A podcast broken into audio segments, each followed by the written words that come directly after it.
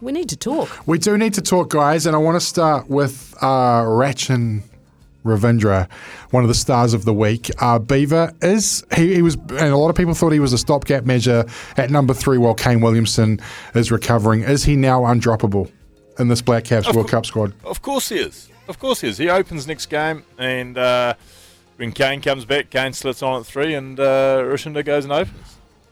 Kim, I know you're kind of swinging the same way. Uh, hard luck, Yeah. Will, but uh, Yeah, very much so. Uh, I just, it, it is really hard luck, Will, because I actually don't think he's necessarily been given uh, the time yet to establish himself in that opening partnership. However, I you can't ignore that performance from Ravindra. It would be an absolute travesty to drop him now.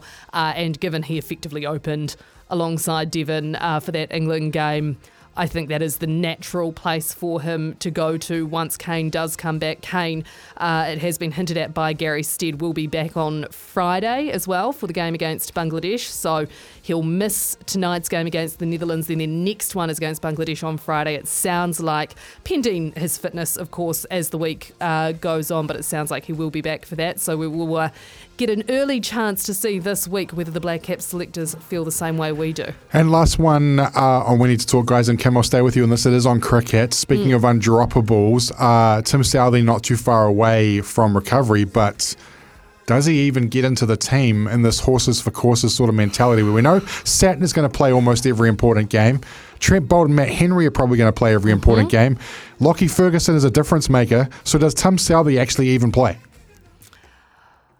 Oh, you're killing me here because I'm not sure he does. They were kind of forced into going uh, into this very batting heavy lineup against England, given uh, Lockie Ferguson and Tim Southee were both out with injury. In saying that, how fun was it looking at a batting lineup and seeing Mitchell Santner at nine? That Yeah. was very, very comforting.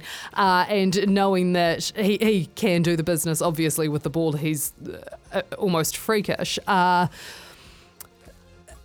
the other one for me is that they will face a lot of spin friendly wickets, and so I think Ish Sodhi has to come into the equation. If it's an out and out between Lockie and Tim, I mean, I, I- I think Tim's the better bowler, but you're right. I think Lockie offers a point of difference, uh, whereas Tim Southee, realistically, in, in terms of what he offers, you're looking at what swapping him out with Matt Henry. You can't do that. Matt Henry's far too good uh, at the moment and in these conditions to, to be able to drop. So I think we will see Tim Southee in some games. I'm just not sure in my mind where he's going to sit at the business end. Uh, Kim took all your time, beef. So in 10 Sorry. I was seconds, going in, to in, fif- say, in is 15 that the seconds, most long-winded response I have ever heard to a simple selection question? Because You I'm on have- the fence. You have you have ten Wow. seconds to tell me an area of success the All Blacks can target this weekend against Ireland. Mental. Oi! We love the mental game. That is it for us here on the run home. We this love a quick Monday. answer too. Do we? What? Not from me. Not from me. I love to ramble on. Uh, it's been a pleasure having your company. Uh, be back, of course. Beef will be back tomorrow. In the meantime, have a fabulous night.